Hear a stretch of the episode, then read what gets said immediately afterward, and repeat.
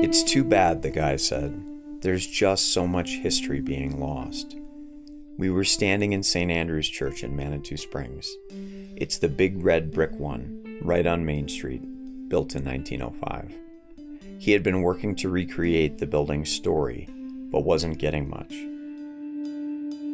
Society does a pretty good job of holding on to international history, like the fall of the Berlin Wall. National history, like the Battle of Gettysburg, is well covered too. But our track record's not so hot when it comes to local history. And it's the good stuff. We walk right over it every day without even knowing it.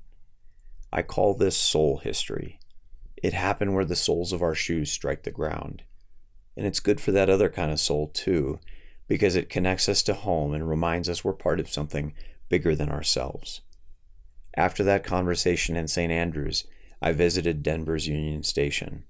I had heard of a hidden plaque there dedicated to William Jackson Palmer, our city's founder.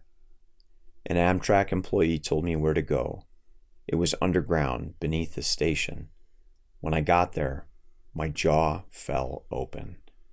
It was like a gold plated Wikipedia entry, bigger than your TV by far, to make room for all of Palmer's accomplishments.